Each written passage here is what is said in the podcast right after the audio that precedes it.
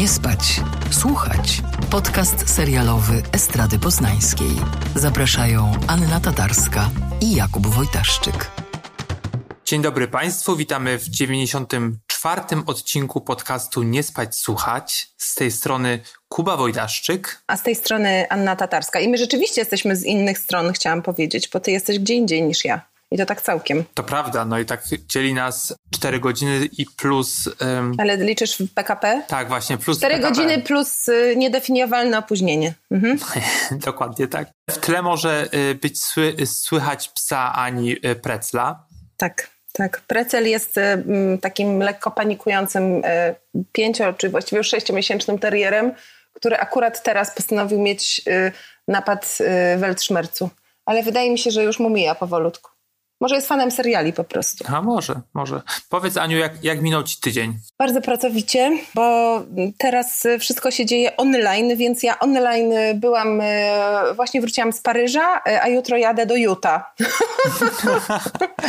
Oczywiście wszystko z komfortowej e, przestrzeni mojego własnego biureczka na warszawskich Bielanach, więc... Mm, palcem po wirtualnej mapie. Tak, ale już mam dosyć. Już, powiedziałabym, że już mnie boli ten palec i, i że jednak tęsknię za tymi wyjazdami, bo tak by się wydawało, że nie jeżdżenie ułatwia, człowiek jest na miejscu, tu prawda wstawi pranie, porozmawia z Sophie Marceau, prawda podgotuje obiad, potem porozmawia z Juliette Binoche, ale jednak yy, taka, taki wyraźny podział pomiędzy przestrzenią pracy a przestrzenią życiową czasami się, się przydaje, tym bardziej, że świat ma różne strefy czasowe i, i, i taka łatwość, z jaką nagle mam robić wywiady w niedzielę o 19.30 albo o 22.00 jest dość przerażająca, więc Tęsknię, tęsknię. A czy wcześniej y, latałaś do, na Sundance festiwal, czy nie? Byłam na Sundance y, dwa razy. To jest trudne, bo, bo to jest po prostu bardzo kosztowny wyjazd, a festiwal jest wspaniały, ale trudno jest wyliczyć, czy się skalkuluje, że tak powiem, bo, bo ja jestem y,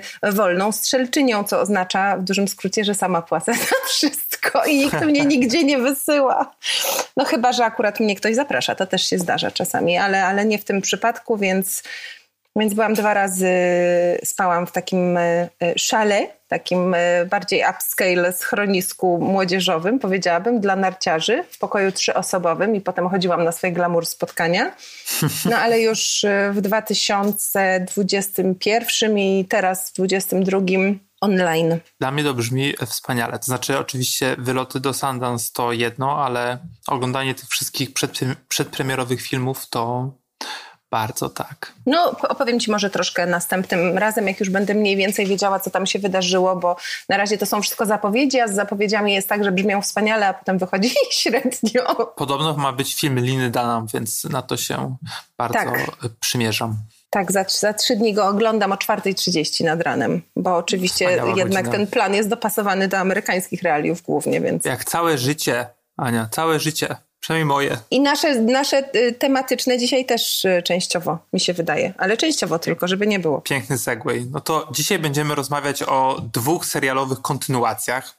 Drugim sezonie odcinkowego dokumentu o cheerleaderkach i cheerleaderach z Navarro, czyli o cheer, oraz o trzeciej odsłonie umartwień nad rzeczywistością, czyli Afterlife. Podoba mi się, jak ale... subtelnie wplotłeś tutaj swoją niechęć do tego serialu, ale o tym za chwilę. Starałem się bardzo, mm -hmm. to nie, nie wybrzmiało.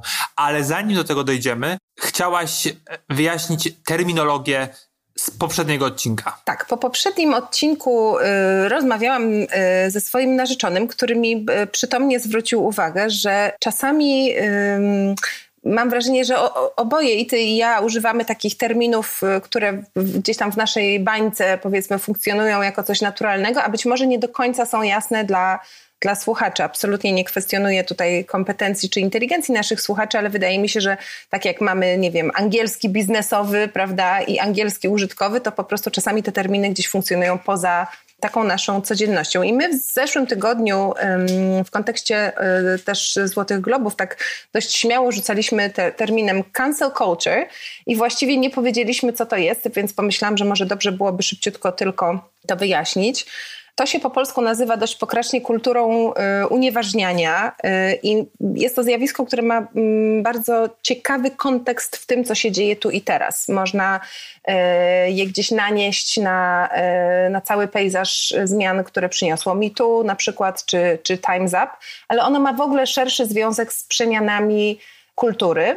I chodzi w dużym skrócie o to, że cancel culture odnosi się do osób, które jakby w dzisiejszych realiach funkcjonują, a okazuje się, że kiedyś no kiedyś jest tutaj szerokim pojęciem, to może być kilka lat temu, ale też często jest to kilkadziesiąt lat temu, zrobiły coś, co z dzisiejszej perspektywy y, jest nieakceptowalne.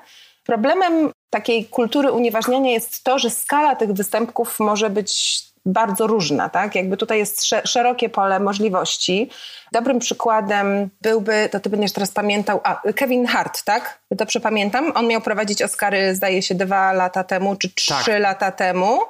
E, Ten I, czarny koleś. Mm, tak, to jest, to jest taki czarny amerykański komik. Wygrzebano mu tweeta sprzed chyba 10 lat, czy w ogóle jeszcze, jeszcze dalej, który był homofobiczny. Mhm. I mimo, że Kevin Hart twierdzi, że on przeszedł głęboką przemianę i że trochę wtedy rzucał nawykowo rzeczami, które jakoś tam jemu zostały zakodowane podczas wychowania, można tak powiedzieć, a, a potem no, dorósł i absolutnie zmienił do tego podejście no to oczywiście to prowadzenie ceremonii mu odebrano i jakby został jakoś tam za to ukarany. W jego przypadku y, akurat nie było dalszych konsekwencji, ponieważ on dalej, można powiedzieć, funkcjonuje w branży i, i, i nie stracił y, pozycji. Natomiast no, jakby tutaj jest o tyle grząski grunt, że tak jak powiedziałam, te, te, te, te występki, które się wywołuje, mają czasami bardzo różną skalę i czasami jest to na przykład zachowanie, które powiedzmy w latach 60., biorąc pod uwagę ówczesny kontekst, było wciąż moralnie oczywiście okropne, tak? ale na przykład dopuszczalne, przezroczyste, i uznawane. Tak po prostu było i tyle. I coś, co się tej cancel culture w związku z tym zarzuca, to jest właśnie to, że ona nie bierze pod uwagę zmieniających się realiów i tego, że kultura, tak jak człowiek dojrzewa, zmienia się, ewoluuje i też poszerza e, swoją świadomość. Więc ja myślę sobie, że taka tendencja do właśnie takiego kasowania czy zerowania ludzi za to, co zrobili kiedyś, bez żadnego jakby takiego unikalnego rozpatrzenia okoliczności, nie jest słuszna, natomiast sama tendencja kulturowa, która napędza cancel culture, jest mi bliska, bo uważam, że powinniśmy móc wywoływać do tablicy i zadawać pytania i przynajmniej sprawdzać, czy ktoś, że tak powiem, odrobił pracę domową. Więc ja chyba wolałabym, żebyśmy mieli taką check culture, a nie cancel culture, ale no, faktem jest to, że ona istnieje. To był kącik czy wiesz, że? E, ale to dobrze, że powiedzieliśmy o tym cancel culture, bo to zdarzenie będzie dotyczyć serialu, o którym teraz powiemy, czyli o Cheer. And your junior college national champions, the Borough College! Since the show came out, there was just like so much craziness. We don't see each other as celebrity. I'm not gonna worship nobody. So I'm not gonna make nobody feel like they have to worship me. No matter how much I call myself the queen. Cheer to jest serial dokumentalny Netflixa, który był olbrzymim hitem w 2020 y, roku, właśnie w czasie pandemicznym i opowiadał o zmaganiach cheerleaderek i cheerleaderów w takich zawodach w USA, w zawodach cheerleadingu. I zakładam, że dlatego był taką, takim powiewem świeżości, ponieważ dla większości z nas cheerleading kojarzy się po prostu z popularnymi dziewczynami z liceum, z seriali amerykańskich, które dopingują swoich popularnych kolegów sportowców mm, ze szkolnej drużyny. E, I nagle się okazuje, że cheerleading to również jest sport, trochę taki niedowartościowany w Stanach, nieopłacany raczej, no i też trochę pogardzany, jakby wiesz, że ta kultura gdzieś się kończyła w pewnym momencie, w sensie kończy się na liceum i później już tego cheerleadingu nie ma, się okazuje, że jednak są osoby, które ćwiczą, e, które pracują zawodowo w tej branży. To jest też trochę chyba tak jak wrestling, że jakby cheerleading kojarzy nam się jako coś takiego powiedzmy bardzo amerykańskiego, w sensie mam na myśli tę taką kulturę popularną amerykańską, bo oczywiście tak jak powiedziałeś jest to sport po prostu, który jest niezwykle skomplikowany, wymaga no, niesamowitych umiejętności i, i, i, i lat pracy, ale z drugiej strony też rodzaj na przykład ekspresji, który mu towarzyszy, jest taki bardzo można powiedzieć teatralny i jest tam ogromny element performansu, prawda? Więc to Tak. też jest bardzo, bardzo w tym ciekawe i takie inne. No i teraz dostajemy sezon drugi i podchodziłem do niego trochę jak do, e, tak się mówi, jak do jajka. Do jeża? Czy to zależy? Co masz na myśli? Czekaj, kącik tłumaczenia pojęć dwa. że trochę nie wiedziałem, e, czy mi się chce to oglądać, ponieważ w pandemię, w sensie jak był ten pierwszy lockdown, coś mi się stało w głowie, że po prostu pragnąłem oglądać rzeczy sportowe. I właśnie to był ten cheer. I to też był ostatni taniec, ten dokument o Michaelu Jordanie, który po prostu z tygodnia na tydzień chłonąłem, jakbym był koszykarzem od urodzenia, a tak naprawdę nie wiem, czy umiałbym kozłować e, piłką. Oj, tam nie kłam, ja widziałam na Insta Stories, że ty ćwiczysz na siłowni, więc to ja tutaj jestem w tym duecie couch potato, couch potato, kącik tłumaczenia pojęć. Y, y, Literalnie ziemniak kanapowy, osoba leniwa, która gardzi sportem. Koniec tłumaczenia. No, y, no dobrze, ale w sensie siłownia, a koszykówka to dwie różne rzeczy. W każdym razie pomyślałem sobie, że no w ogóle czy mnie to zainteresuje. Dokument to też nie jest do końca e, jakby taka moja mm, broszka, ale powiem ci, że po prostu w ten drugi sezon wsiąknąłem jak stary. E, oglądam to po prostu z wypiekami, żeby zobaczyć, co te dzieciaki, znaczy właściwie ja mam trochę problem z tym wiekiem tam, nie wiem dokładnie jak mam zaklasyfikować te wszystkie osoby, ile one mają do końca lat, ale te osoby na ekranie, czy zwyciężą, co zrobią, i wiesz, takie te emocje, takie podstawowe, czyli taki po prostu doping, e, mi towarzyszy. Dla mnie Cheer jest super ciekawy e, dlatego, że na takim wybranym przykładzie pokazuje, jak działa sport akademicki w Stanach. Myślę, że dla osób, które na przykład interesują się koszykówką właśnie i NBA, doskonale znana jest y, ta, ta idea jakby uczelni jako miejsc, gdzie się wykluwają sławy i gdzie tak naprawdę od y, często e, pierwszego roku się śledzi potencjał zawodników, którzy są po prostu przyszłym narzędziem do generowania mil, milionów dla, y, dla zespołu, więc ta profesjonalizacja następuje tutaj e, bardzo wcześnie, a za tym idą różne ideowe wyzwania i komplikacje, tak bym powiedziała, które no, czasami rzucają cień na taką ideę sportu jako takiej przestrzeni czystej, uczciwej rywalizacji, gdzie e, no, jakby towarzyszą temu e, sportowe ideały. I tutaj mamy mm, zespoły, które tam bardzo dużo jest o tym tak w tle powiedziane, że tam są jakieś wyjątki, że ktoś został przyjęty ponownie, mimo że niby już odszedł do profesjonalnej ligi, o tym, że, że w tym zespole, który jest teoretycznie przecież zespołem e, szkolnym, występują osoby, które mają na przykład, tak jak jedna z bohaterek, e, półtora miliona obserwujących e, na Instagramie. Mamy tam w drugim sezonie wątek, gdzie po tej niezwykłej popularności, jaką bohaterom przyniósł e, pierwszy sezon, czego chyba się jednak nikt nie spodziewał i też ciekawie jest obserwować, jak oni sobie z tym, z tym radzą, bo to jest z kolei cała opowieść o tym, jak działają media. Mm, Mamy wątek, gdzie trenerka zespołu Navarro dostaje w prezencie czek na 20 tysięcy e, dolarów. Od 20 Ellen. tysięcy dolarów. Tak, tak po prostu w telewizji. Po czym postanawia, uwaga, wybudować treningową scenę, dlatego że tutaj wyjaśnijmy, przez cały rok e, zawodnicy ćwiczą na sali gimnastycznej na takich specjalnych rozkładanych matach, ale potem doroczny e, turniej, który jest takim e, momentem no, sprawdzenia, kto się czego nauczył, kto jak występuje i, i tam po prostu o, o, o ułamki, e, setne punktów się wygrywa lub przegrywa i, i, i to jest takie być albo nie być. Tam występują na scenie i ona chce zbudować scenę, żeby ci jej zawodnicy mogli na scenie i dzwoni do firmy, która buduje scenę, a pan mówi, no to będzie kosztowało 100 tysięcy dolarów. Ona tak mm, i właściwie nie wiesz, czy to znaczy, że o nie, w życiu tego nie zbuduje, czy "A, okej, no dobra, to zbudujemy. Tak. Więc to uwikłanie jest niesamowite. Tak, ja bym wrócił na moment do tego, do tych social mediów, bo to jest mega ciekawe.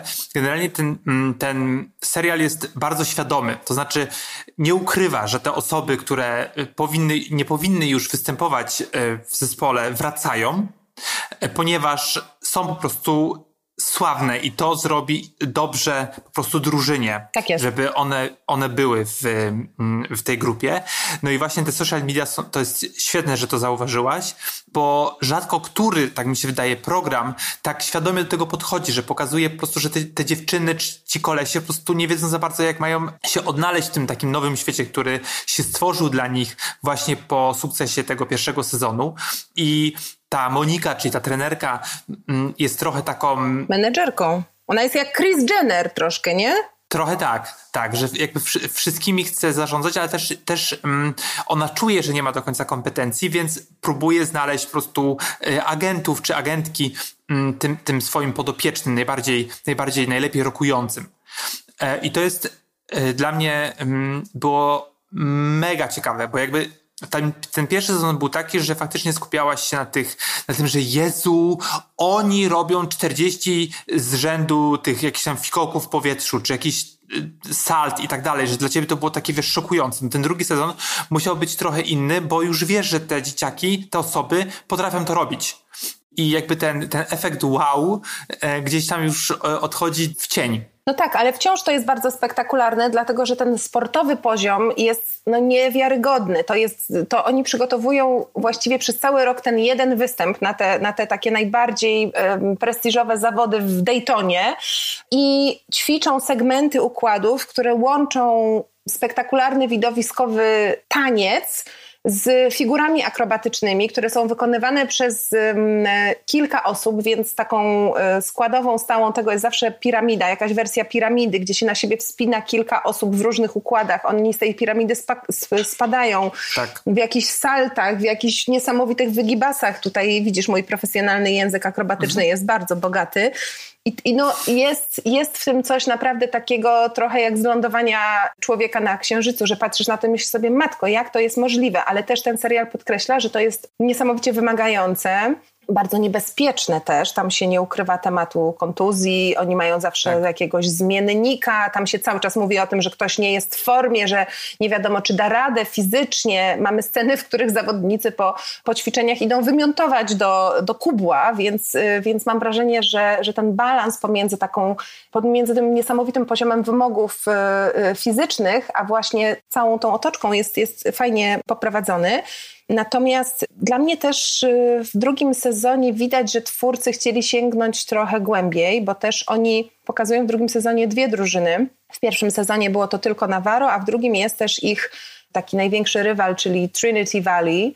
I też ciekawe jest to, że dowiadujemy się, że trener Trinity Valley w, odrzucił propozycję Netflixa za pierwszym razem i twierdzi, że zgodził się za drugim, ponieważ y, no jakby obejrzał serial i zobaczył, że właśnie tam jest podkreślona ta siła sportu i że fajnie do tego podeszli i że dlatego według mnie po prostu się zorientował, że to jest genialne narzędzie promocji i że mu to wygeneruje dużo przychodów. Też nie ma w tym nic złego. Ale przez to, że się poszerza no, wybór bohaterów, to też pojawiają się różne historie. Skąd ci ludzie przyszli, co jest za nimi. I bardzo fajne jest to, że, że Cheer, oczywiście na tyle, na ile może to pokazać y, program rozrywkowy telewizyjny, ale jednak zagląda za, za tę fasadę tych spektakularnych makijaży i wielkich kokard i, i po prostu kryształków Swarowskiego na kostiumach. I mówi o tym, że że to nie tylko są dziewczyny z bogatego domu, ale że masz tutaj, mm, nie wiem, młodego y, geja, którego właściwie ten sport i trenerka uratował, tak, bo nie bardzo mógł liczyć na jakiekolwiek wsparcie w domu, z którego pochodzi. E, Dziewczynę, której ojciec siedział w więzieniu, a matka ledwo wiązała koniec z końcem i szkoła cheerleadingu, do której chodziła, która dostrzegła w niej prawdziwy talent, postanowiła w nią zainwestować, bo uznali, że, że warto i dzięki temu jest y, tutaj, gdzie jest.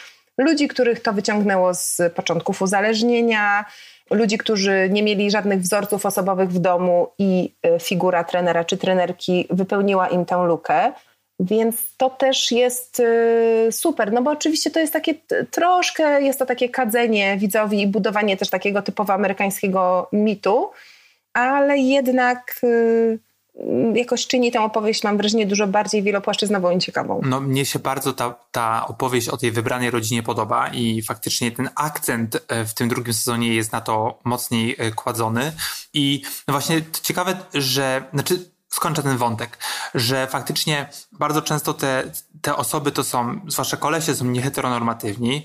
Tak jak powiedziałaś, z różnych domów, często z takich potocznie nazywanych nizin społecznych, ale bardzo łatwo można byłoby się usunąć właśnie taki banał, czy, taką, czy taki dramatyzm, może to jest lepsze słowo, że zrobić, wiesz, cały odcinek albo pół o tym, że matka Ledariusa po prostu ćpała i się nim nie zajmowała. A to jest po prostu gdzieś, y, jest wzmianka o tym, on faktycznie jedzie do miejsca, gdzie ten dom kiedyś się znajdował. E, no i wiemy o tym po prostu, i to zostaje z tyłu głowy, i wiemy dlaczego jaka jest też mm, pewnie druga motywacja, czemu ten chłopak jest w tym cheer, w tym, w tym zespole, czy, czy, y, co tam odnajduje, co tam dostaje. I to jest bardzo, bardzo e, fajnie poprowadzone i w żaden sposób nie jest takie ani też ckliwe, takie po prostu bym powiedział dobrze wyreżyserowane, o może tak. I to też ciekawe jest to, co powiedziałaś, że, mm, że gdzieś ten serial się wpisuje w taką mm, typowo amerykańską historię, a dla mnie z kolei jest to takie, że ta Ameryka jest taka normalna że to nie jest właśnie te dziewczyny, czy te osoby z bogatych domów, że wiesz, że one, czy oni mają jakieś takie marzenia, że po prostu do Hollywoodu albo do Nowego Jorku, żeby nie wiadomo co tam, co tam, co tam działać, tylko faktycznie pracują na takim własnym poletku i jemu się poświęcają. I ta Ameryka, wiesz, jest, jest albo biedna, jakby taka różnorodna zdecydowanie. I to jest bardzo ciekawe, że jakby też jest takie właśnie postawienie akcentu na, na taką różnorodność y, tych, tych bohaterów i tych bohaterek. I to jest taki dla mnie miks, który ja lubię oglądać na ekranie w produkcjach amerykańskich, co wiesz, łatwo można po prostu zrobić whitewash na przykład, nie? Czyli po prostu pokazać głównie białe osoby, a na przykład y, osoby czarne, czy osoby o innych y, kolorach skóry gdzieś tam dać, wiesz, w tle. A to jest wręcz przeciwnie, y, jest to odwrócone, bym powiedział. Ale też coś, co jest bardzo super według mnie, to jest to, że ten film w pewnym, boże, ten film, ten serial, ten program w pewnym sensie pielęgnuje takie wartości, które mm, przez lata były postrzegane jako właśnie takie rdzennie amerykańskie, a, a ostatnie lata to, to, to zmieniły e, wszystkie e, ruchy będące wyrazem niezadowolenia społecznego czy, czy reakcjami przeciwko utrzymującej się systemowej dyskryminacji, tak podważyły ten mit Ameryki i trudno jest myśleć o Ameryce jako kraju równych szans w sytuacji, gdzie na demonstracji Black Lives Matter policja znowu kogoś zabija, prawda? A mam wrażenie, że, że, że, że ta bańka y, właśnie Navarro i, i, i tego zespołu, który jest niesamowicie różnorodny, zarówno jeśli chodzi właśnie o zaplecze ekonomiczne, mm, jak i korzenie etniczne, ale też czy właśnie y, identyfikację psychoseksualną, że jakby tam, tam jest wszystko. I, I, masz takie momenty, w którym e, rodzice jakiejś nowej zawodniczki, która dołączyła, przyjechała e, z drugiego końca kraju, mówią, że no my jesteśmy z miasta, tak? Jak nam powiedziała, że chce przyjechać tutaj na tę wieś w Teksasie, to myśleliśmy po prostu, że, że, że zwariowała, ale okazuje się, że ta wieś w Teksasie, który przecież jest też stanem, który się kojarzy jako taka jedna z kolebek republikanów i, i, i, i przestrzeń bardzo e, konserwatywna, są punkty, w których ludzie jeśli połączy ich jakaś wspólna idea i wspólny cel, są w stanie patrzeć na siebie i widzieć w sobie tylko człowieka, człowieka, jego potencjał. Oczywiście tu jest to potencjał sportowy, oczywiście jest to jakoś tam instrumentalizowane, bo jest cel, mm, występują najlepsi, tak? Decyduje o tobie to, jak dobry jesteś na, na, na, tej macie, ale jednak mamy tam po prostu ludzi, którzy być może w innych warunkach nigdy by się nie spotkali, którzy by mieli na swój temat milion wyobrażeń, często krzywdzących albo dyskryminujących, ale spędzają razem w tej sali codziennie długie godziny i są przyjaciółmi. Więc to jest może takie idealistyczne, ale też myślę, że naprawdę bardzo piękne i takie w, w, dobrym sensie podtrzymujące na duchu, że jeśli filmy mogą sprawiać, że się czujesz w jakiś sposób dobrze, oczywiście po tym jak cię przyciągnęły po prostu przez magiel, wyżeły z łez i, i, i, i potu e, i, i zafundowały niezłą traumę, to potem przychodzi jakaś taka nagroda i że Cheer tę nagrodę też dla widza ma. Tak i jeżeli się nie mylę, to właśnie Monika, czyli ta trenerka jest republikanką generalnie. E, wydaje mi się, że w pierwszym sezonie była, była o tym mowa, że że mimo wszystko potrafi być wiesz, y, akceptująca, tolerancyjna. No i konstrukcja tego, mm, tego sezonu jest dosyć ciekawa, bo na początku, jak oglądałem przez pierwsze trzy odcinki, miałem taki zarzut, że bardzo szybko mm, jest to odliczanie do tego finału, do, do tego głównego występu. No i w czwartym odcinku, który się kończy takim cliffhangerem dosyć fajnym, przychodzi COVID i przypomina się, że to jest rok 2020 i to jest ten lockdown, gdzie faktycznie sport w Ameryce praktycznie umiera. I to jest bardzo ciekawe, bo wiem, że jeszcze powstał jeden serial na Netflixie o tym, ale ja, ja go po prostu nie widziałem. The Last Chance You chyba się nazywa, czy coś takiego. I, I to, że to było tak ważne wydarzenie w kulturze amerykańskiej, bo przecież ona stoi, jest zbudowana na sporcie, jako takiej jednej odnodze, było bardzo silne i ten serial najprawdopodobniej będzie później o tym mówić, o, po tym czwartym odcinku. Ja jestem na razie w tym momencie, na tym cliffhangerze.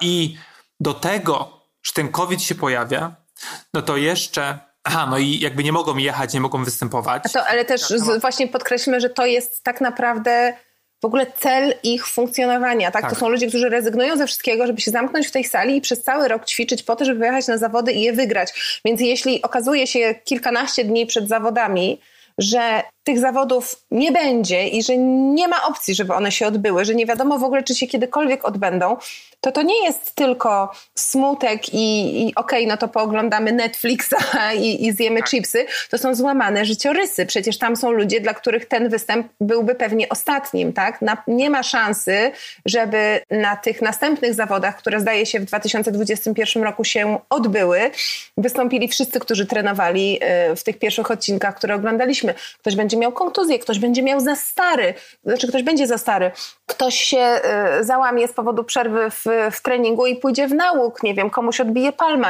To jest, to jest też bardzo ciekawe, bo, bo taka pozornie oderwana od, od życia grupka ludzi z bardzo konkretnym, y, konkretnymi zainteresowaniami staje się w pewnym sensie taką soczewką y, społecznych tendencji w pandemii, więc to też było dla mnie bardzo interesujące. I do tego wszystkiego dochodzi właśnie to, co zagajaliśmy na początku, czyli cancel culture, ale takie, bym powiedział, uprawomocnione, ponieważ jeden z bohaterów, Jerry, który był takim po pierwszym sezonie, takim, nawet o nim tak mówią, American Sweetheart. Dobrym duchem, tak, no niesamowite to było. No właśnie, takim jakby najbardziej pozytywną osobą, która zdobyła y, ogromną popularność i no okazuje się, że y, nie molestował, y, czy molestował internetowo dzieciaki? Wiesz co, y, no właśnie ja próbowałam to dokładnie zgooglować i wydaje mi się, że on został pod koniec 2020 roku oskarżony y, o, oficjalnie przez y, FBI o produkcję pornografii dziecięcej. Tylko też nie chcę jakby tutaj absolutnie go usprawiedliwiać. Wydaje mi się, nie jestem pewna, że chodziło tu o to, że on na jakimś komunikatorze czy portalu randkowym Snapchacie. y, wymieniał po prostu zdjęcia intymne z osobą, która miała, jeśli dobrze zapamiętam, z serialu 15 lat, tak? On ma 21.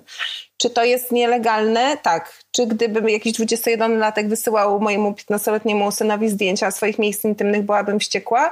Na pewno byłabym wściekła, ale też a propos naszej rozmowy o cancel culture, ja zawsze zachęcam do um, zapoznania się z detalami i z góry przepraszam, jeśli um, źle tutaj podałam wiek tej osoby, czy jakby skalę, skalę przewinień Jerego, ale no jakby jest dużo odcieni szarości, tak? Absolutnie uważam, że powinien ponieść, ponieść konsekwencje, ale też po prostu wydaje mi się, może, może źle myślę, że jest różnica pomiędzy Wiesz, mówimy molestowanie, tak? Co to znaczy? Byłaby różnica pomiędzy tym, że on zgwałcił dwunastolatka, a pomiędzy tym, że wysłał y, dick pika piętnastolatkowi. Jakby przynajmniej ja widzę tę różnicę, no. Jasne, no i tam generalnie ja też czytałem, że pojawiły się też jakieś nowe głosy, tego jest trochę więcej, ale co jest ciekawe, to to, że faktycznie przez te pierwsze cztery odcinki e, go ładnie wycinają. Na pewno było go więcej w Na pewno. poprzedniej wersji, ponieważ jest najbardziej, był najbardziej popularną osobą z, z tej całej zgrai tam.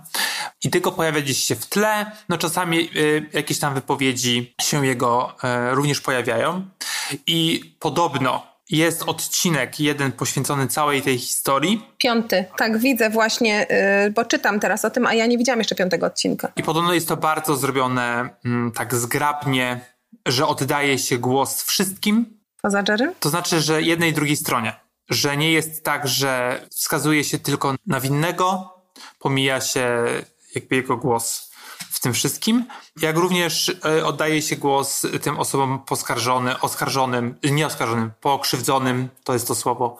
Tu, tu jest napisane, że obie ofiary się wy, wypowiadają i że w momencie, kiedy się te, też żeby pokazać skalę jakby problemu, że w momencie, w którym te oskarżenia się pojawiły, on miał na swoim koncie instagramowym ponad milion obserwujących i regularne współprace komercyjne z najbardziej popularnymi amerykańskimi markami, takimi jak między innymi Cheerios czy Walmart. No to to jest to jest naprawdę już gruby, gruby kaliber, ale od razu dodaję, że tutaj e, w tekście, który znalazłam, pojawia się, że były też oskarżenia, ale potem nie, by, nie było to to oficjalne oskarżenie, tylko jakby to, co poprzedzało też, że, mm, że to był seks, więc y, tak, i że wiedział, że oni byli y, nieletni, i że przyznał się, że w 2019 roku, czyli kiedy miał 20 lat, uprawiał seks z 15-latkiem na wydarzeniu y, cheerleaderskim. No, Boże, ja nie wiem, trudne są dla mnie te rozmowy, tu już wychodzimy poza, se, poza serial, bo y, wiesz, ja z jednej strony jako rodzic, jako osoba, wydaje mi się, że ogromnie ważne jest to, żeby dzieciństwo trwało tyle, ile powinno trwać. Myślę, że zbyt wczesne wprowadzenie w świat y, seksu przez media społecznościowe też i w ogóle taką kulturę, która seksualizuje często dzieci naprawdę dużo, dużo za wcześnie jest po prostu toksyczne i szkodliwe. I nie, też nie chcę też brzmieć jak taki boomer, który mówi, o, ale za naszych czasów i tak dalej. Ale z drugiej strony no pamiętam, jak za naszych czasów y, dziewczyny z ósmej klasy podstawówki chodziły na randki ze studentami, tak? Co prawda nie wiem, co na nich robiły i zawsze wydawało mi się to śliskie, ale też jakby Mam wrażenie, mam wrażenie, że nie będę dobrze w stanie wytłumaczyć tego, co mówię i że zajdzie to w jakiś zły kącik, więc może przestanę, ale absolutnie po prostu myślę, że do każdego tematu trzeba też podejść z pewną taką jakąś wrażliwością. I tak jak mówię, uważam, że słusznie e, absolutnie został skazany i w jego przypadku też ta cancel culture zadziałała prawidłowo, tak? bo on po prostu przekroczył granicę prawa. To prawda. Absolutnie. I myślę też, że przekroczył granicę rozsądku. Wykorzystał pewnie swoją pozycję. To jest najgorsze w tym wszystkim. Ale nie lubię tych jednozdaniowych skrótów z czyjegoś życia, że nagle ktoś funkcjonuje i jest gwiazdą i wszyscy go zapraszają, a potem mówimy tylko, o, to ten, co zgwałcił, Prawda. koniec, już. I nagle staje się tym jednym zdaniem i nie ma nic więcej, no. No dobrze, to kończąc dyskusję, e, dyskusję o Chill, powiem ci, że przez te pierwsze cztery odcinki bardzo silnie myślałem o Reese Witherspoon. Dlatego, że jakby, że bardzo się cieszę, że to jest serial dokumentalny. Byłaby to fabuła, to na bank Monikę grałaby Reese Witherspoon, a te wszystkie dzieciaki wyglądałyby jak sprotkary. I to byłby właśnie był taki w stylu Big Little Lies albo Little Fires Everywhere. Tego typu serial z taką nutką po prostu e, jakiejś telenoweli a tutaj faktycznie mamy tę taką Amerykę, Amerykę, tak jak powiedziałem, taką prawdziwą. Trochę jak w zoo się czuję, wiesz, oglądając coś takiego, wiadomo, że to jest wszystko przeciągnięte przez produkcję i tak dalej, i, i casting i wszystko, ale jedno, jednocześnie mam takie wrażenie, że takie jak najbliżej prawdy, jaką może uzyskać, wiesz, y, program Netflixa. I to mi się chyba najbardziej podoba z tego wszystkiego, że to jest takie jednak naturalne w dobie tych wszystkich miniseriali, mm, których dostajemy na pęczki. Halo? Nie śpimy, słuchamy. Ale też przechodząc do naszego drugiego tytułu, wydaje mi się, że mamy dowód na to, że czasami coś, co jest bardzo wyreżyserowane i też takie bardzo skrótowe i e, od punchline'u do punchline'u, od gagu do gagu, też może być blisko życia. E, jestem już tutaj otwarta na wysłuchanie litanii Twoich narzekań, bo wiem, że nie jesteś fanem serialu Afterlife, natomiast ja serial Afterlife absolutnie uwielbiam. I've decided to go on a little trip to scatter my dad's ashes. Oh, that's sweet. My ashes? You're not my dad, remember? Am I adopted? Fuck me, it's like I've got a replacement. I thought not caring was a superpower. Dodam, że mimo iż Ricky Gervais, który jest jego twórcą i gra główną postać, nigdy nie był moim ulubieńcem. Ja mam dość trudną relację ze, ze stand-upem. Mm, raczej y, lubię to, y, co reprezentuje sobą na przykład Hannah Gadsby, co dodam mój partner, który stand-up uwielbia, twierdzi w ogóle nie jest stand-upem i też rozumiem ten, ten, ten punkt widzenia, w sensie no nie są to po prostu y, żarty za żartem, tylko jakaś bardziej taka y, spirala społecznych obserwacji podszyta jakimś takim gorzkim, y, gorzkim humorem. Czy powinniśmy, przepraszam, zaprosić Piotra do odcinka o stand-upie i porozmawiać w trójkę? Powinniśmy zaprosić Piotra na pewno do odcinka o Friendsach, y, gdyby kiedykolwiek miał postać, ale wydaje mi się, że na razie nie mamy, y, nie mamy kontekstu, bo on jest specjalistą. Ale tak, pewnie, pewnie, pewnie stand-up też mógłby być dyskutowany. Ricky Gervais y, no jest, jest oczywiście kojarzony z, z brytyjskiego The Office. E, jest też tak, takim brytyjskim komikiem, którego sobie upodobała Ameryka, żeby go raz na jakiś czas wykorzystywać w udawaniu, że mają do siebie dystans. On prowadził na przykład różne gale, zdaje się na pewno, na pewno Złote Globy. Oscary nie pamiętam, czy prowadził. I wydaje mi się, że tylko Globy i celował w takich no właśnie do, dowcipo obserwacjach, które sprawiały, że po prostu sala y, zamierała, bo y, wydaje mi się, że jest to poziom y, szczerości, czy też bezpośredniości raczej, który jest jednak, y, który wykracza jakoś tam poza, poza te amerykańskie standardy, bo w Ameryce można grubo, ale to grubo w sensie, że to mogą być żarty fekalno-analne, jakby takie wulgarne, ale nie obyczajowe w pewnym sensie. A a on jest po prostu absolutnie nieulękniony, jeśli chodzi o przekraczanie jakichkolwiek utartych, przyjętych granic komfortu. Dlatego Afterlife reklamowany jego nazwiskiem w ogóle jakoś tak nie było dla mnie atrakcyjne, bo myślałam sobie, że ten, ten, to poczucie humoru do mnie, do mnie nie trafia. Ale potem się okazało, że w tym kontekście się sprawdza. Przypomnijmy, teraz na Netflix właśnie wszedł już trzeci sezon. To jest serial, e, który ma sezony sześcioodcinkowe. Odcinki są krótkie więc można dość szybko się przekonać, czy, że tak powiem, siedzi, czy nie siedzi. E, a punktem wyjścia jest tutaj historia e, mężczyzny, oczywiście w tej, w tej roli e, wspomniany już Ricky Gervais, który niespodziewanie zostaje wdowcem. I to powoduje, mm, można powiedzieć, dość radykalną przemianę w jego życiu. Mamy tutaj bardzo dużo wykorzystanych takich archiwalnych nagrań, na których Tony filmował swoją żonę, z którą byli taką parą idealną, tak? Spotkali się oboje dość późno w życiu, wszystko od razu było tak, jak powinno być, mieli idealnie to samo dziwaczne poczucie humoru, byli parą bez dzieci, z psem, która kochała ze sobą spędzać czas, robić sobie psikusy. Nic w nich nie było słodkiego, raczej masa jakichś takich drobnych, drobnych złośliwości i docinków, ale też wielka miłość i to na tych nagraniach widać.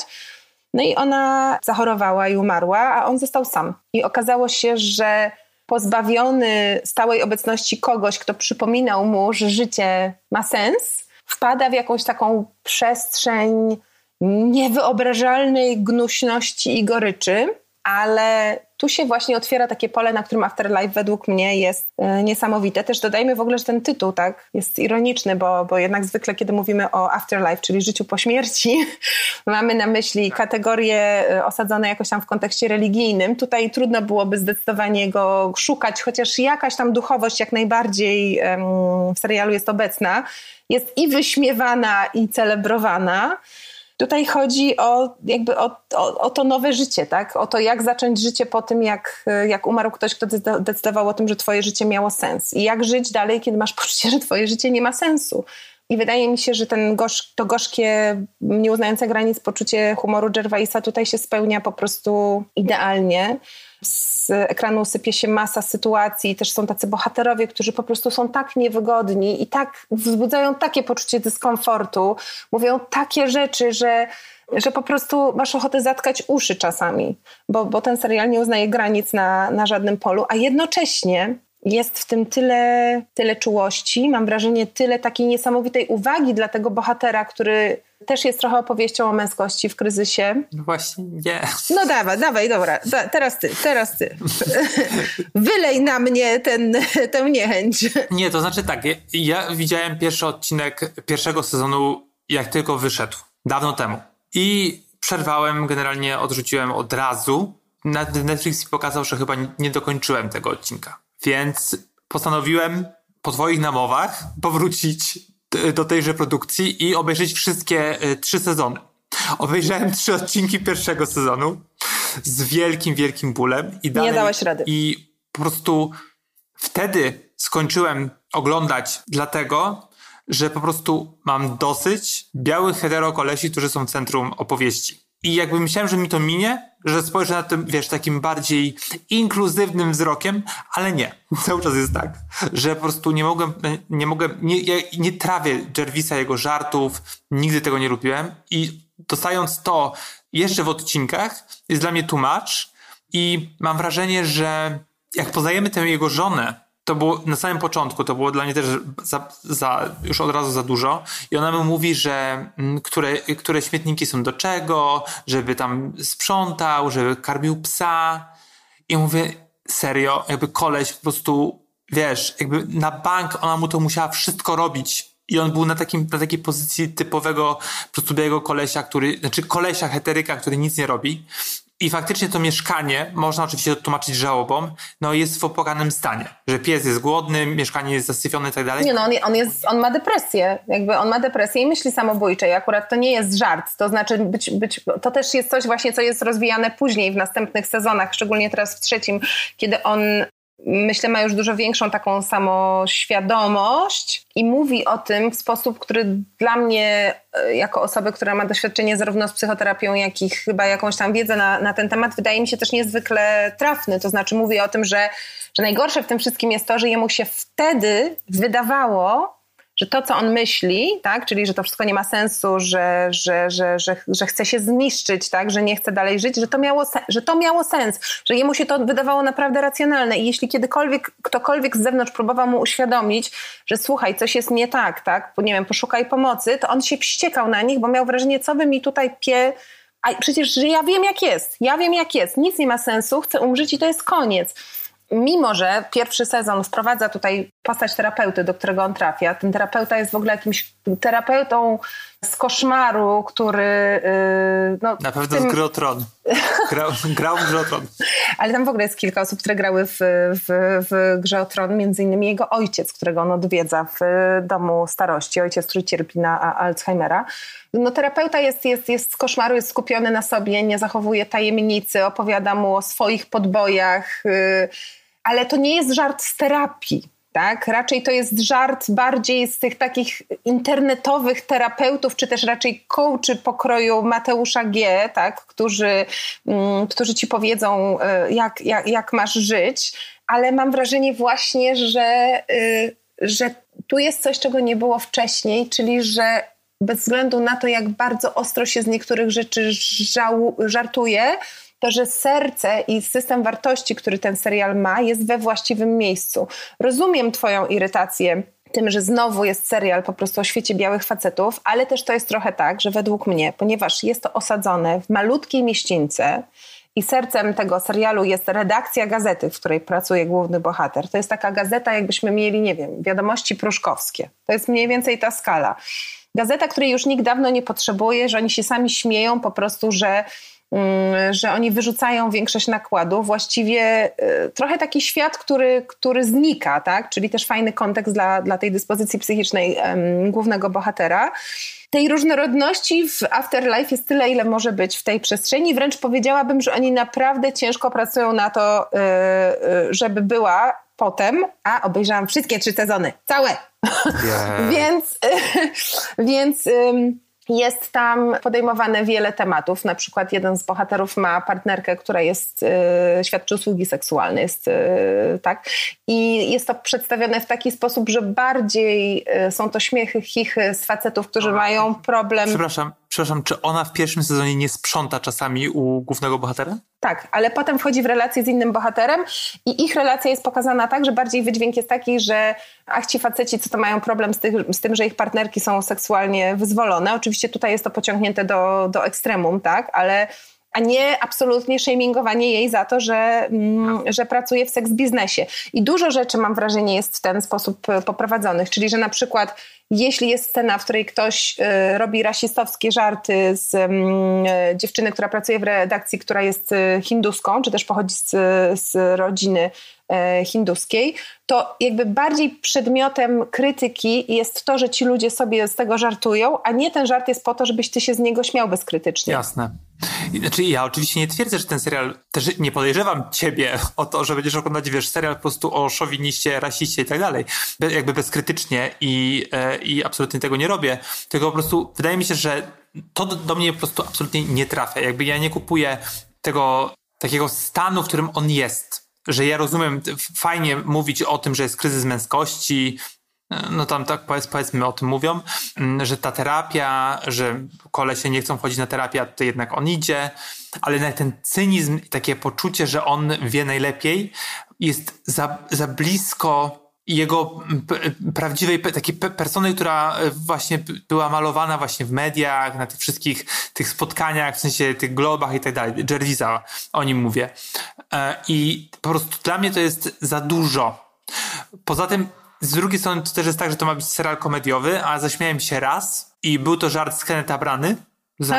Bo generalnie jak ty, ktoś się śmieje z Kenneta Brany, to ja jakby high five i również chcę się śmiać. I to było okej, okay, jakby, ale z drugiej strony to było też tak, że to było tak nagłe i zaraz dostajemy właśnie taką słodko-gorzką opowieść, że niby wiesz, że jest źle, ale jednocześnie on tam pozna jakąś babcię na cmentarzu i z nią będzie gadać do grobów. No i to jest na takiej zasadzie, że mm, takie mm, trochę odbijanie piłeczki może, że to jest źle, tu zaraz jest dobrze. Wiesz, niby jak w życiu. I to jest takie, mm, no, że to jest taki feel good, E, Oj nie. No trochę tak W ogóle jest. to nie jest, właśnie to jest, to jest feel bad, feel very, very, very bad and then maybe feel like a little bit of happiness.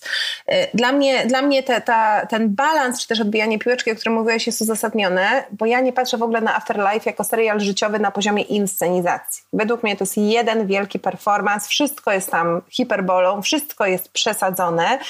Najlepszym przykładem mogą być tutaj przygody randkowe Kat, która jest jedną z pracownic, zdaje się, pierówką czy marketingową tej gazety, czyli domyślamy się, nie ma za dużo pracy, i która po prostu poluje na y, Mr. Perfect i, i wydaje się, że jest fajniejsza niż, niż jest. Jej randkowe przygody to jest po prostu gag za gagiem. Nie ma w tym nic realistycznego na poziomie inscenizacji. Realistyczne są konteksty i odniesienia emocjonalne. I jakby dla mnie ten serial jest y, cały taki. I dla mnie to działa. To znaczy, jeśli masz niesamowite takie piguły mroku, goryczy i po prostu jechania po bandzie, które są super charakterystyczne dla Gervaisa i które wcześniej naprawdę nie zawsze mi działały u niego, a tutaj działają, to zrównoważenie ich pigułami słodyczy i nie jest to taka słodycz, aż ci się robi niedobrze dla mnie, tylko taka wręcz idealna sielankowa słodycz i takie momenty, to to działa, bo to sekret tego serialu jest w tym zdarzeniu. Bo to jest też opowieść o facecie, który po prostu budzi się któregoś ranka sam i jest po prostu na, na dnie bagna i chciałby tam zostać, ale z jakiegoś powodu zaczyna się powoli odgrzebywać, tylko przez cały ten proces cały czas to błoto mu na twarz spada i masz tak promyczek błoto, promyczek błoto. Ja to kupuję. Ten serial się też na przykład bardzo podobał mojej mamie, która ma bardzo dobry gust i też myślę fajną, yy, fajną wrażliwość, więc znam zarówno osoby na przykład starsze, które też patrzą na to trochę jako opowieść taką komediową, ale o żałobie na przykład, co wydaje mi się bardzo cenne, bo to jest temat, który jest yy, rzadko poruszany, czy też stawiany w centrum produkcji, bo zwykle jest pokazywany po to, żeby być trampoliną do dalszej akcji. A tutaj żałoba jest wszędzie, tak? Żałoba dokonana, to znaczy żałoba za kimś, kto już odszedł, żałoba y, w procesie, czyli dom y, spokojnej starości, który też no jest, y, przepraszam, że tak to ujmę obcesowo, ale taką umieralnią, tak? Jakby ja sobie wyobrażam, jak to miejsce pachnie. Tam pracuje kobieta, którą Tony potem poznaje i z którą zaczyna znajomość której nie umie przenieść na wyższy poziom, bo cały czas kocha żonę i za, za nią tęskni i, i, boi się, że, że ktoś pomyśli, że, że ktoś mógłby ją zastąpić, a on wie, że to niemożliwe. Więc ten serial ma bardzo dużą przestrzeń, mam wrażenie, też właśnie na takie aspekty, które są trochę nie, nie pokazywane w kulturze popularnej i to też mi się bardzo podobało. Ja trochę tak odetchnąłem. Ja lubię te tematy generalnie. Takie słodko-gorzkie właśnie też i jakby nie, do, nie przepracowanie różnych rzeczy albo próba ich przepracowania jak żałoba. Taki, wiesz, niestandardowy sposób, że jest coś więcej i oglądasz takie trochę rozgrzebywanie tych emocji na ekranie i tak trochę przeskoczę, ale pojawił się taki serial na HBO, który się nazywa Ktoś Gdzieś. Gra tam Bridget Everett. I po prostu to jest trochę podobny temat, że ta żałoba tam jest bardzo silnie obecna, ale dla mnie to jest taki serial, który prawidłowo, to może złe słowo, ale który do mnie trafia z, z takim kontentem że to nie jest tylko zamykanie się właśnie na takie emocje jednostkowe, czyli tego całego tego, całej postaci stworzonej przez Gervaisa, ale gdzieś to jest takie trochę rozłożone nie tylko na, na główną postać, ale też na, na drugoplanowe, które w jakiś sposób tak doelektryzowują główną postać. I to jest taki serial, o którym być może powiemy w przyszłości i tylko tak teraz zagaję, że to jest to, jakby w sensie, wydaje mi się, że te, te seriale mogłyby ze sobą dialogować w jakiś sposób, albo być takim, wiesz, double feature, że oglądasz to i to e, i, i odnajdujesz podobne, podobne tematy, które mówią, y, mówią o podobnych tematach tro, troszeczkę w inny sposób.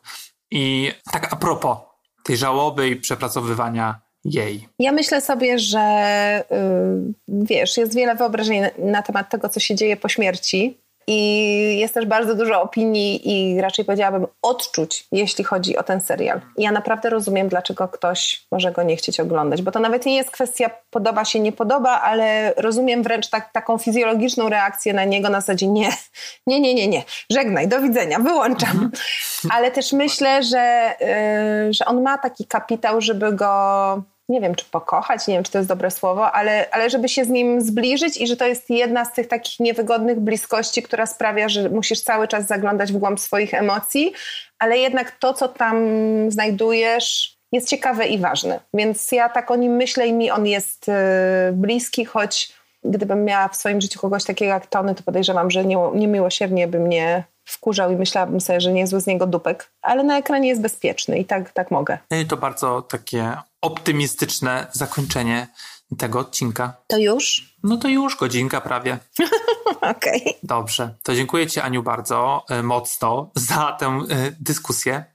Słyszymy się za tydzień. Tak, słyszymy się za tydzień i ja też Ci bardzo, y, bardzo dziękuję, bo szczerze mówiąc najbardziej lubię rozmawiać wtedy, jak się ma inne zdanie na jakiś temat. Wtedy jest najciekawiej. No musimy takie seriale, takich seriali poszukać. Wyślij mi po prostu swoją wstydliwą listę rzeczy, które Ci się najbardziej podobały i ja tam na pewno coś znajdę, aczkolwiek jeśli uważasz, że serial czy też reality show Love is Blind jest okropny, to staję z tobą w szranki. Uważam, że jest wspaniały. To by był może dobry przykład. O reality show też możemy porozmawiać, bo ja generalnie ich nie oglądam, więc to jest mm, może tak. Mm, mm, nie, dobrze. A Love is Blind widziałem, wydaje mi się, widziałem trzy odcinki może na początku pandemii e, e, i, i, tyle. Czekaj, sapi oceniająco, no naprawdę. no to jest spoko, to trwa prawie godzinę, to możesz obejrzeć zupełnie inny serial albo film. Mhm, mhm, no. Mhm. Dobrze, dziękuję bardzo. Dzięki i do usłyszenia. Nie spać, słuchać. Producentem podcastu jest Estrada Poznańska. Wszystkie odcinki znajdziesz na estradapoznań.pl.